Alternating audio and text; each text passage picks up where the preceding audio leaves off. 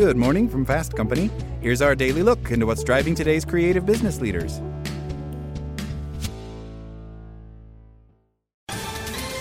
Ohio, ready for some quick mental health facts? Let's go. Nearly 2 million Ohioans live with a mental health condition.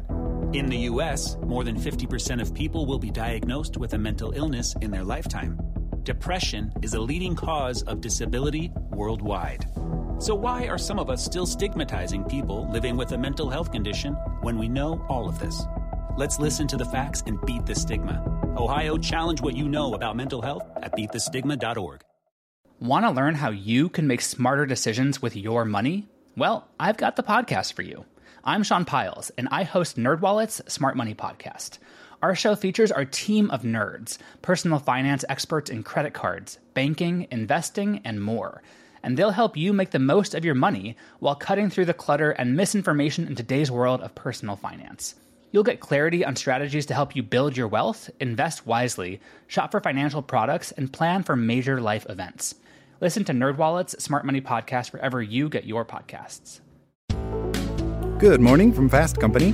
Here's our daily look into what's driving today's creative business leaders.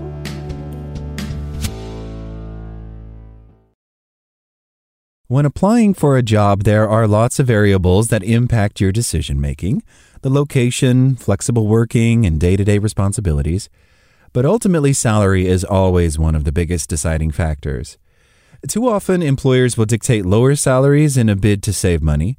This is one likely reason why employee turnover is so high today. According to Pew, 63% of workers who quit their jobs do so because of low pay. But no one should be paid less than their worth. Unfortunately, negotiating a good salary doesn't come naturally to everyone and can feel uncomfortable. The good news is practice makes perfect, and if you can refine your techniques, you'll be able to maximize your salary now and for years to come. Here are five tips for negotiating a higher salary. It's vital that before any salary negotiations, you know what you're worth.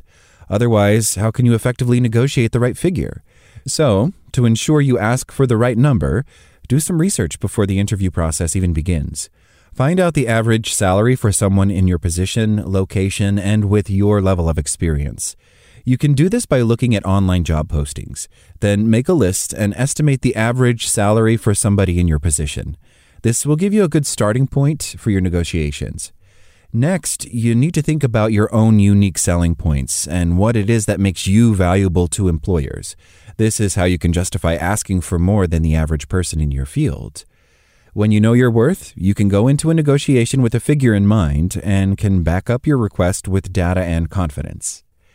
During negotiations, you need to convince the hiring manager that you're worth the money, so you should be able to clearly and eloquently explain what you can bring to the table. By clearly setting out what makes you unique and how you can drive the business forward, you demonstrate to employers how you can make a real difference, and importantly, why you're worth it. Just make sure that everything you're saying is completely true. Don't make up figures to look impressive or embellish your achievements because they will find out and it will reflect badly on you. Make sure you have a few detailed examples, including figures wherever possible, that you can relay to them. This way, you offer them proof and tangible achievements that will influence their salary decisions. Negotiating your salary can be an emotional process for a number of reasons. You might feel anxious about asserting yourself.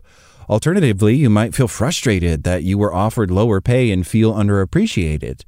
Despite how difficult it may be, you should try to set your emotions aside during the negotiation process and instead lead with facts. If you lead with your emotions, no matter what they may be, this could cause tension, conflict, and may damage your chances of moving into a higher salary bracket. Go into the negotiations with memorized facts and figures in the forefront of your mind, ready to recite and prove you're worth the money. Also, one thing that many professionals forget is that salary is not the only part of your pay package. Benefits, savings, and discounts can all contribute to your financial well being and satisfaction at work, so these should not be ignored. If you're struggling to push up the pay, consider other ways you can make the most of your money. For example, healthcare plans, life insurance, childcare benefits, and dental care are a few ways you can save your hard earned cash and increase your overall earnings. It's important that you don't rush a negotiation.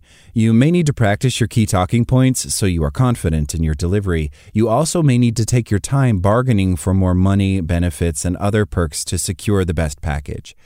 And importantly, it's vital you take the time you need to prepare for negotiations. Plus, if you've been given a job offer, you don't have to rush to make your decision. Tell the recruiter that you need time to consider the position. Sometimes asking for more time like this can encourage them to increase their original offer without much prompting. That's all today from Fast Company. Talk to you tomorrow.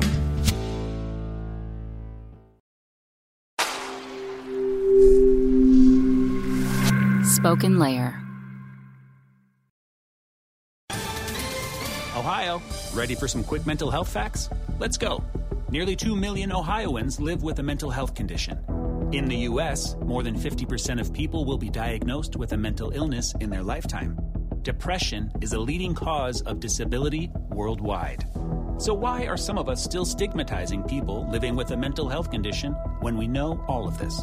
Let's listen to the facts and beat the stigma. Ohio, challenge what you know about mental health at beatthestigma.org.